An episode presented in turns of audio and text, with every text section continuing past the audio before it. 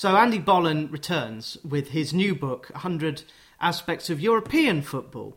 Having thought, well, there's not much Scottish stuff in this second book. Yes, there's a couple. There's a couple. There's There's, one a couple. two. There's one about you. You, you, go. I'm butting in again straight away. Butting in. Arbroath is a good one. Arbroath's definitely good. But you talk about Glebe Park, maybe. Glebe Park, the hedge. I've seen a picture of the hedge at Brechin City. The hedge is amazing, and they nearly had to bring the hedge down. It's all in the book. History of European football and 100 objects. That's it. Yeah, Which is out. We should say famous- there is no tournament this summer. So if you want something to do this, or is there Nations League? There's Nations League, isn't there? Uh, there's no proper Uh, tournament this summer. I yes, there's that. Did the, did competition for rubbish teams? Yeah, yeah, that as well. There's a, there's a few stories. There's a really good story about. Uh, well, we'll talk about Glebe Park first and, and, and uh, Brechin, but then also Arbroath and Arbroath are doing really well in Scottish football just now. Arbroath playing this beautiful. Well, if you're a, a sado sort of love, uh, you know, nostalgia uh, in football and all that. Arbroath stadiums like this old stadium, but it's beautiful. And I got into it in great detail, and it was a cracking chapter about Arbroath as well. But Arbroath, they actually have had George Best and all that come and play at their ground in the s- eighties.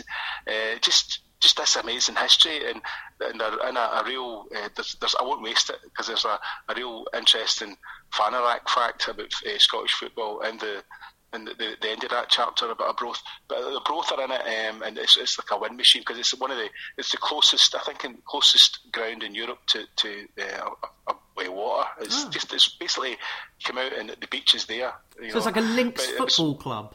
Yes, exactly. exactly. I had that in, and one of the one of the, the one of the guys uh, was like, "What's like? Is that not sausages? No, that's, that's golf." Arbroath, by the way, golf. I didn't realise. I knew they were doing well. They've only lost three league games this season. They are going Johnny, amazing. guns. Johnny, it is, it is, it is unbelievable. And the guy who is in charge of the, the team, who's like a real, real superstar in Scottish football, Scottish football management, he's like one of the old school. He actually has a team, and they're all part time, and they're all loving playing. It's simple. They're all loving playing football. They're just loving going up and playing football. And he's got they train like a Tuesday and a Thursday, and they go in and and they look they look. Everyone at first thought that can't happen. That cannot happen. And you know, it, looks like they're going to get into the they could be in the, the Premier League. And if that happens, we don't know if they're because I think they may have to go to Plymouth. Dundee or I, I don't Oh, know what they're going to do if they're going to small. Aberdeen or Dundee. Yes, the stadium's too small, and it's really it's quite antiquated, but it's but it's a lovely old stadium. It's a great stadium, and it used to also have a brilliant park uh, in the seventies and eighties. I, I used to. Uh, I, I'm a big team Celtic. I shouldn't really say that, but I, I'm a big team Celtic, and and but I'm from I'm from I live in Coatbridge now, but I'm from Airdrie, so I used to go and see Airdrie one week, and Albion Rovers the next. That was when I, and I grew up, and I was that's from the age of about seven or eight. I remember getting money from my mum and, and Angus Gilchrist next door, Gus and Bobby Shaw the other, the other side, Bobby Shug. We used to always be down to Broomfield on the supporters bus, age 10, and go away to Arbroath for the day. go away to Arbroath. I've been to St Johnstone's old ground, I've been to Arbroath's old ground, I've been to Montrose, there's a Links Park, I've been to see, I've been to Brechin's ground, I've been to, just go away for it, just go away with these guys, and then would look after you. Nobody bothered. I mean, Child Support Sys- Agency, whatever we called it now, and Esther Rantzen would be on the phone. Absolutely. And this is where I play the game that you invent during this book, which is called The Germans Have a Word for It. What do you reckon Oh. the, the word would be for going up to Arbroath uh, on a Saturday with a load of lads? Winschnaven. That's, that means wind from the coast, Johnny. It, mean, it means the, the North, North Sea belts. The in, North belt, Sea breeze. Belting in, belting in, man. Something like that, I. This this has got to be. I know I know you're writing as we talked in the first half about this book on number tens. But uh, and by the way, Messi does feature in this book under the chapter A Stradivarius, which was very well done. Uh, Um, but yeah, never know, forget that Messi. Ronaldo, Neymar, tax problems. Iniesta, no tax problems. Ergo. QED, Iniesta's the best player of all time. Well, I know. And they always say, "Oh, it wasn't me; it was somebody else." Did it. The big boys. Actually, I won't miss it, but I think that was that was roughly uh, the Messi's uh, big boys did it and ran away. That was the Yeah. and they got off with it. It's all true. And again, Aye, the- this is how you kind of layer the cake of doom with the icing of comedy. Thanks. That's Mm. that's kind of a uh, you, you kind of do that hoping that you can you can broach the, again broach a serious subject because the MD that doesn't pay their taxes before, and it was the Panama, it was the Panama Papers, wasn't it? It was yeah. the big they were, they were in that, and all the details were there. I mean, but there's a good quote as well. I won't waste. It. There's a really good quote from uh, one of the uh, Forbes magazine or something, and the guy's like, you know, to, to dumb it down and oversimplify, it goes basically if transparency is everything, and, and if there's anything at all is vague, they're onto you these guys know what they're doing, you know. I actually felt a wee bit guilty when I was writing about Messi, though, seeing I was writing the, the Messi chapter for the number 10s, which I think is out maybe later next year, hopefully. Uh, I haven't got a date for that yet. It's I've got a contract that's, that's coming out. you can tell I used to be in bands and all that. It's like if you've got a contract, can I see yeah, something written down? Get an accountant. yes. Definitely so the project about Messi, Ah, I, I, definitely, I wouldn't say I fell in love with him again because I always found that, that, see that South American thing that Maradona did as well. That getting yes. holding the hand up to get people booked and all that. That was that was always always annoying me and rolling about and all about. Did the wee guy get booted all his life? Do you know he was four foot ten when he was about eleven or twelve? And, yeah. they, and they were thinking he's not going to grow anymore. And I get some really good quotes from the, the actual doctor who gave him the inject, gave him the who diagnosed him and, and, and, sat down with him, and he stayed with him for, for years. But one of the funniest thing uh, in, in the, the Messi chapter in El Shop, we'll go back to Scotland and the other book, uh, is that he played really well, he would have a great season. And Barcelona just up, uh, improved his contract all the time. They just kept it. You know, if, if you and I were working we'd have we'd sign a three-year deal or something, or, some guy for Watford, the Watford player was in. For Watford played a great season, it wouldn't matter. You know, you signed that one, that's all you're getting. Yeah. But with, with Messi, they knew he was that good, and they and it was the exit clause that you know the if they wanted to buy it, somebody wanted to buy out his contract, it was like when he was like really young, still a teenager, it was like 150 million euros, and then it went up to one of the contracts he got, it was like 600 yeah. million euros, not. And after he, well, playing in a game, uh, I think it was it was Capello. Capello wanted to take him on loan. He couldn't believe how good he was, and they offered to pay his wages. And it was Inter Milan came in. Inter Milan offered to, to pay 150 million to pay out his and triple his wages, and that was at 17 or something. You know, it's just. I always think, imagine what it would be like if, if you were. I think I say this in one of my other books as well about Big Cruyff or something, talking about. Imagine what you've seen a wee kid like that when they were six or seven or eight or nine, but do you think, see if you Maradona at that age, imagine seeing somebody that good. Who was the best footballer you saw when they were really young? Did you know someone who made it, who became a big star? Uh, what were they like at that age? You know that it's amazing to think. What what were they like? Were they, was it so obvious they were going to become legendary? But imagine seeing a young Pele or a you know a young Messi or a young Zidane playing football. Oh, I got a story about Zidane. Uh, Tony Potts whose memoir is it's the book of the year. Uh, sorry to you, but it's just an amazing story about coming through at Spurs called "Losing My Spurs," and he talks about how he watched France's under 21s play England under 21s, and there's this description of this big, muscular, tall, balding player, and it was Zidane, and I think he knew uh-huh. that Zidane was going to be brilliant, much like Gascoigne. Um, and yeah, I'd, I'd, love to read Zizou's memoir. I don't think he's written one. Have you read any good no. football books in the last nine months? Um, no, be too busy writing. Correct. Be too busy writing. Well, I've read a really good book about Nirvana, which you wrote, and I've I found it after we spoke last May, and I really enjoyed it because it created oh, the mood both of. Thank that. you. No, thanks for writing it. Uh, it's the scene in the UK and just the gradual kind of Nirvana mania that really was notable, and how you would go out of a venue and you'd have trouble getting back in because there were yeah, more people outside the venue than inside. And I recommend to the listener that you go back and listen to Andy's first visit. Oh, there was a few places. One always stuck in my head was uh, outside Nottingham, yeah. Rock City in Nottingham, and, and people were crying. I thought something had happened. I thought there had been a bad accident, and they were all sitting in the street, you know, in tears because they couldn't get in. And I thought, Jesus, this is, this is weird. But uh, the Nirvana tour, I was just to let people know, I was I was a drummer in a band called Captain America, and they were my pals who joined, formed this band and they needed a drummer in a hurry and I, I joined them by accident and I, I wanted to be a writer and I, I, kept, I took a notebook with me but I never ever thought I would do anything about it but as time passed uh, obviously everything happened with Kurt and all that there was a kind of a, a couple of people had suggested I might do it so I had, I had a guy called Tom Bromley who was a really good uh, he was working in publishing at the time and, and he's a really brilliant writer.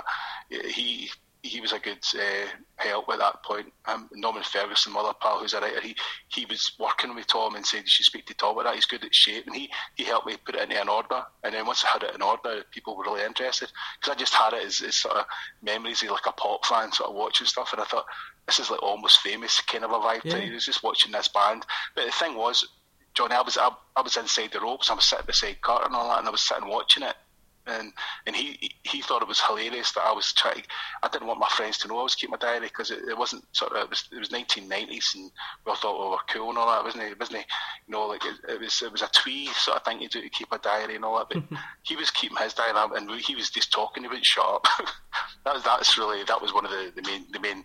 Uh, things out throughout it. He was, and it was just really, it was just really. I got on with him, and he was really nice to me. And there's a couple of photographs where he made me go at the end. Of it, he said, "Go and go and get that, go and get a camera. And uh, the, honestly, yeah. the camera I had was like from the seventies. It was like a wee stupid camera, and I took this picture of him, and he was burning a, a pound note because he couldn't spend it in England, and it was a Scottish pound note he had, and he was getting it, getting, and he wanted. He was actually giving me. He was saying, "Here's a good photo for your book." All that.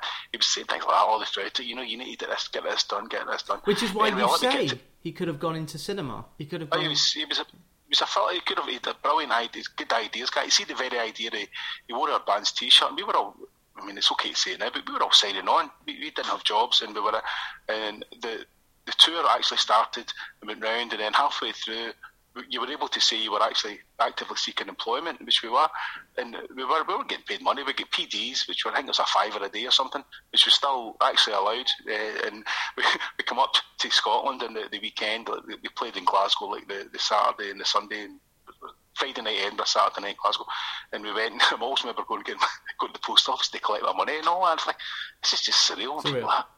And you know, people are like looking at you. And there was a big documentary on which I get I get filmed for as well, which maybe we shouldn't go into that because I sound awful bitter and twisted about it. But they recorded me for, for ages, and I gave them loads of crack stories, and I, I was I thought I was in. They, they phoned me up to say hey, tomorrow night a big documentary. Oh, that's cool. That's then I get an email a few hours later saying uh, Andy, just let you know, you never made uh, you never made all the documentary. We're really sorry. Sometimes he's and it was it was worse because of it. I spent uh, the Christmas period between Boxing Day and New Year's Day reading Dave Grohl's book, The Storyteller. You're not in it, alas, but no, Dave comes be, off really be. well, and Chris especially. Uh, but this is like a love letter to Kurt, so I recommend reading both those books in pretty short order, as well as History of European Football in 100 Objects. What's your favourite bribery scandal? I think maybe the, the Marseille one because it, it had a real tangible effect to, to Scottish football because Rangers were involved in it. Uh, also, I, I, maybe I think the the Calcio Negro one, the, the Italian, the, the, Italian one was just nuts because the guys that were doing, see the, the one where it was the, the fruit and veg guys mm-hmm. in, in, in Rome. Uh, that, we had Toto Negro, which was the was that the second one? I was getting mixed up. The Calcio Negro and then there's Toto Negro. So and it was just chaos, and, and these guys were like it was something like The Sopranos. It was just it was just they were just rubbish at it. They, they kept on trying to make money. They, they, they befriended uh, Lazio players, and a few Lazio players said that they would fix games, and it was all guys that were older, that maybe like squad players that maybe getting games, and they, they would try and fix games for them, and then they were they were actually losing. the guy, whenever they put the money on, they were losing out, and it's it's a, a, I'm kind of a bit reticent to to give out because you need you read that's one of the ones you need to read. You're thinking to yourself, right? If you're if you're watching this and, and you things are dismantling here, and it's just it's just it's hilarious, but, but it's, whole it's sad as well. It's hilarious. Crazy. I am uh, writing a piece about number twos, and Antonio Conte's number two.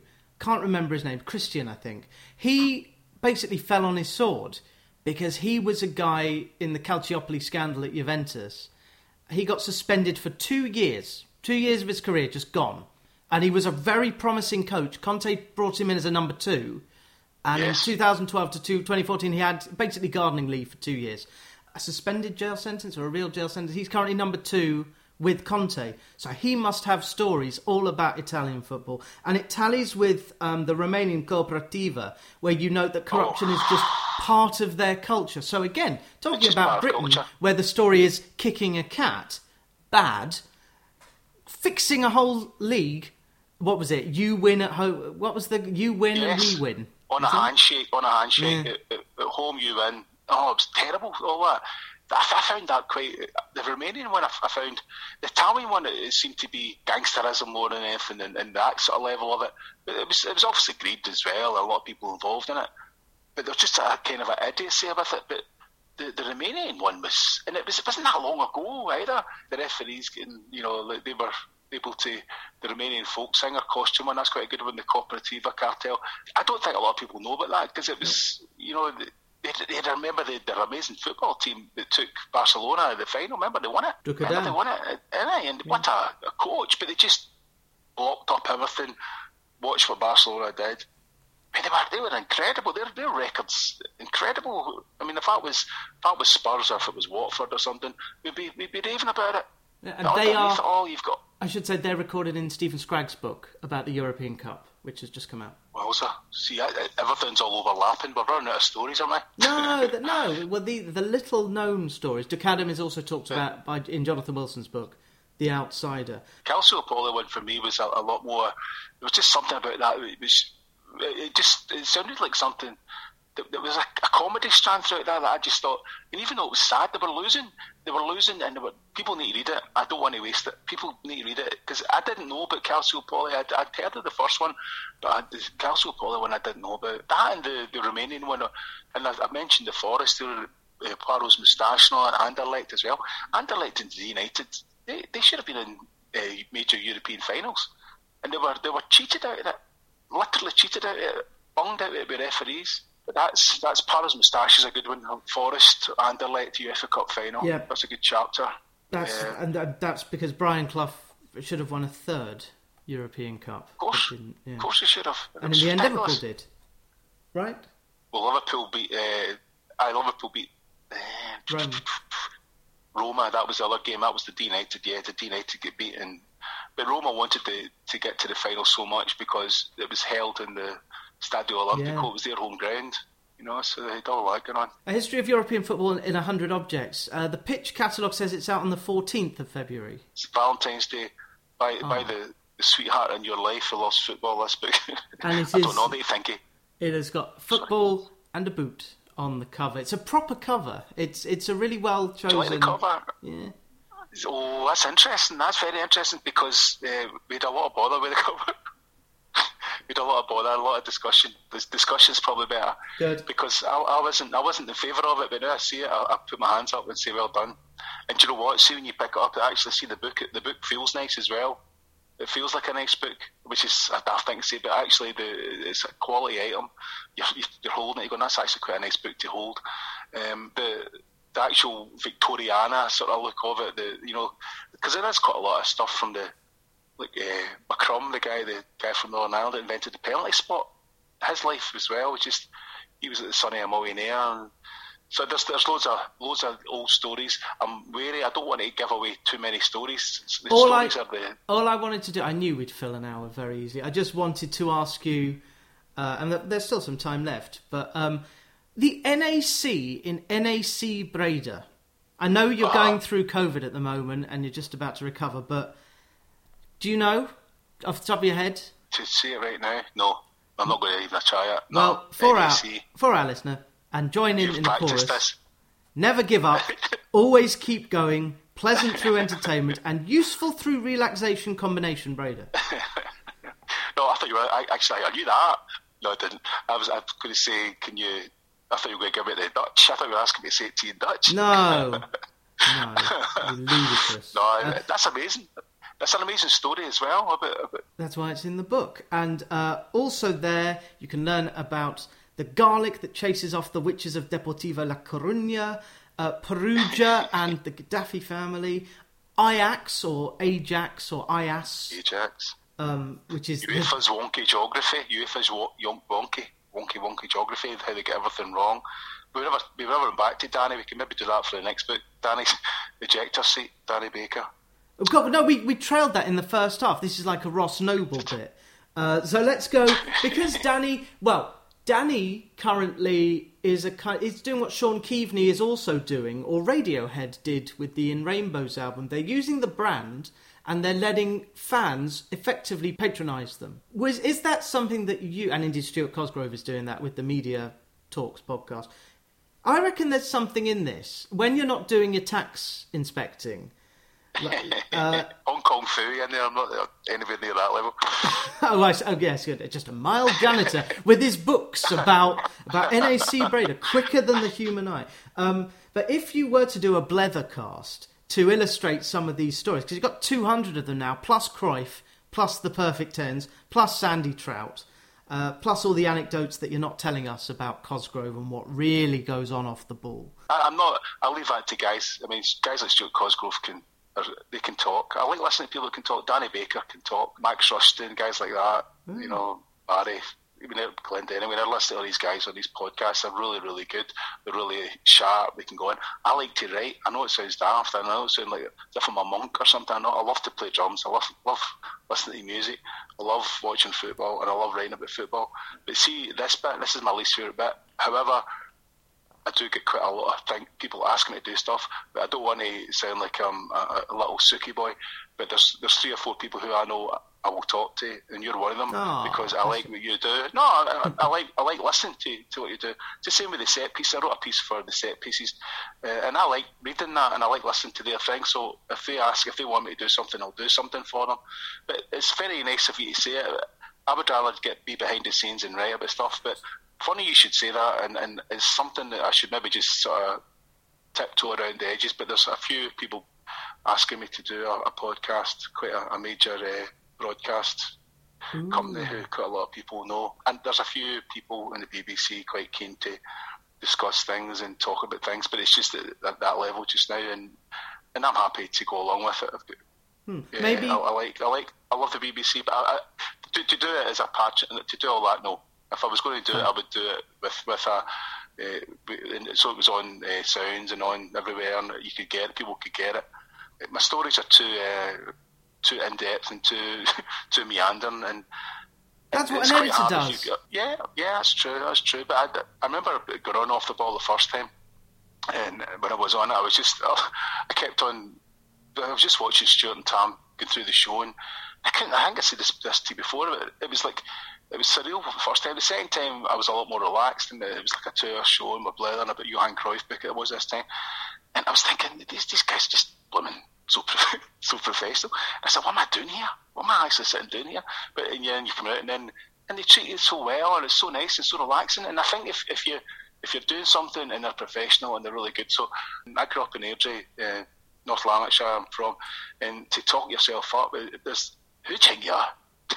who do you think you are? Who, who are you? Everyone wants to bring you down, and I think it, it I quite like it. See the young kids coming through now, the people doing comedy, they're all super confident and think they're brilliant. They're not. The other parents think they're like they're, mm. they're, they're uh, Picasso and Mozart and all that. They're not. Uh, they're never going to make it in a band. They're crap. The drummer's rubbish. you know what I mean?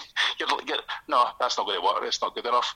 I'm in Atlantic Records by accident. I mean, I, I play in that uh, Captain America became Eugenius, and Eugenius would get records out in Atlantic Records, and some of my music, my singing's on that.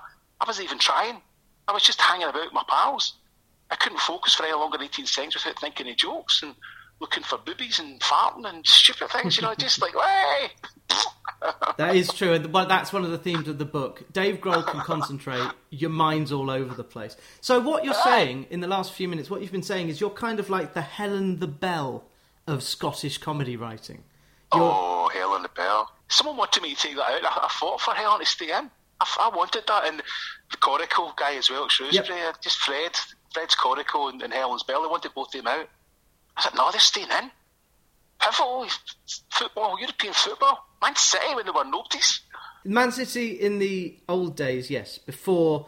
Um, hang on, who bought them? Is it Abu Dhabi? They're Abu Dhabi. Saudi is Newcastle. There's no point. The the ship has sailed uh, I was going to ask you about UEFA, but time does not allow. So yeah, this chapter on Helen the Bell. I didn't know that, and what you use her as a cipher for the era, the era yes. where at the top level, and obviously at lower levels and at Arbroath, there are still these Helen the Bell figures. There's one at Portsmouth, yeah. John Portsmouth yep. FC, but you you wanted them in because they represented the community aspects of football, the unsung hero who did it because yep. they loved it. Um, would Arbroath not be kind of a, a for a torchbearer for that kind of story amid what's going on at Rangers and Celtic and Hart Oh, I mean, and, no, and David I mean, Goodwillie, who have we haven't mentioned. Best not to. The, the, the the thing with Arbroath though, in, and clubs like that, like they all. I mean, I've got friends that are really really involved at Albion Rovers, and and their, their passion for Albion Rovers is like you know undiminished. It's just like, and I think there's something cool about that. I like that. I love that. But to take uh, there's, I'm sure there was was a writer in Scotland, Graham Spiers, and Spiers he used to go up to Arbroath all the time. And there was a character, I think he's passed away. There was a character he used to always talk about who was who was there, sort of hell on the bell. Was this, this, guy who was always there. There was an old guy at Hamilton Accies called Fergie. He used to swear and curse and swear, and he used to always get banned to the ground. He was more famous than Hamilton Accies. So there are characters like that. Maybe that's another book. So that's us. We're doing the 1970s uh, Lazio side, a book about that. That's a winner. That's the ex- most explosive book you ever read about football. Uh, characters who, who who've become ciphers for the actual the, the- how important a club is to the community. And aye, that's a winner. By the way, John, you that one? That's your next one. I That could be. Well, I didn't. I. I've got an idea for a novel, but um, which I've partly. Keep that quiet. Keep that. All right. Um, What's what's the idea? What's the actual idea? uh, Boxing Day, the team loses. Fan opens his Boxing phone, Day. Box, and slow down, slow down. Boxing Day team. yeah, no, I'll, I'll send it in an email. Um, no, this guy um, gets uh, installed as a manager by the chairman, who watches a video saying, "I can do better than that." Uh, and he's a, a Sparky who um, is a big fan of the club. He tries to win the bomb squad over a game of pool. He, the chairman wants him to get a new suit.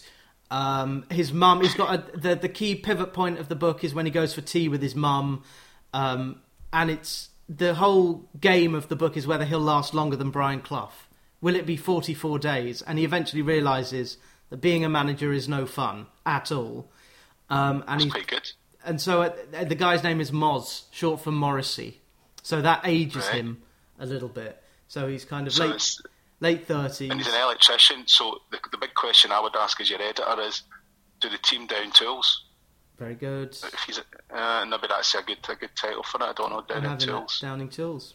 Down in tools. Yeah, you can have that. There, that's ten Spanner- percent to you. spanner. There are so many books that Pitch haven't told. It is amazing just how many stories they've got, and they've now got European football, uh, Johan Cruyff, and this Perfect Tens book.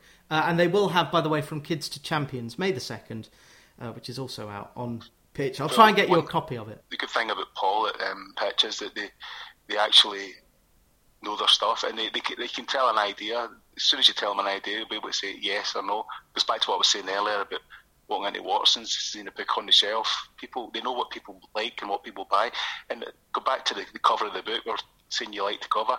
At first, I, I have to hand uh, cards on the table time. I didn't. Uh, I didn't. I wasn't hugely enamoured with it at first, and then I had to be convinced that like the sort of the Victoriana kind of a look tied in with a lot of the thing about football and the history in the museum, and and I'm I've been proven wrong, and I have to put my hands up because about everyone who's seen it, about thirty or forty people who've seen it and held it and watched it and looked at it and I've said, oh, that's a cracking book cover. That's a really good cover. I love that cover. To me, I wanted it to be more uh, bright and stark. And, and uh, I think I had a burst ball and all that for UEFA and, and blood and Yeah. knives, guns and everything. Talking about blood, we haven't talked about Union Berlin, but that's in the book. Oh, that's fantastic. That's a great chapter. Stories upon stories, and this is it's a great bedtime read because you can just do two and then think, oh, I'll do one more, I'll do one you- more, and then then you're done. you can come in and out of it at your, at your place. It's a museum, you and you've got a pass all day, all year. You can come in and out. Well, listen, John, that was brilliant. Thanks very much for that. No, Thanks thank you, Andy. Again. That's magnificent. And I, I really enjoyed love... writing it, and I hope everybody enjoys it. Just like the library, just like the library, just like the library, just like the library. Shh.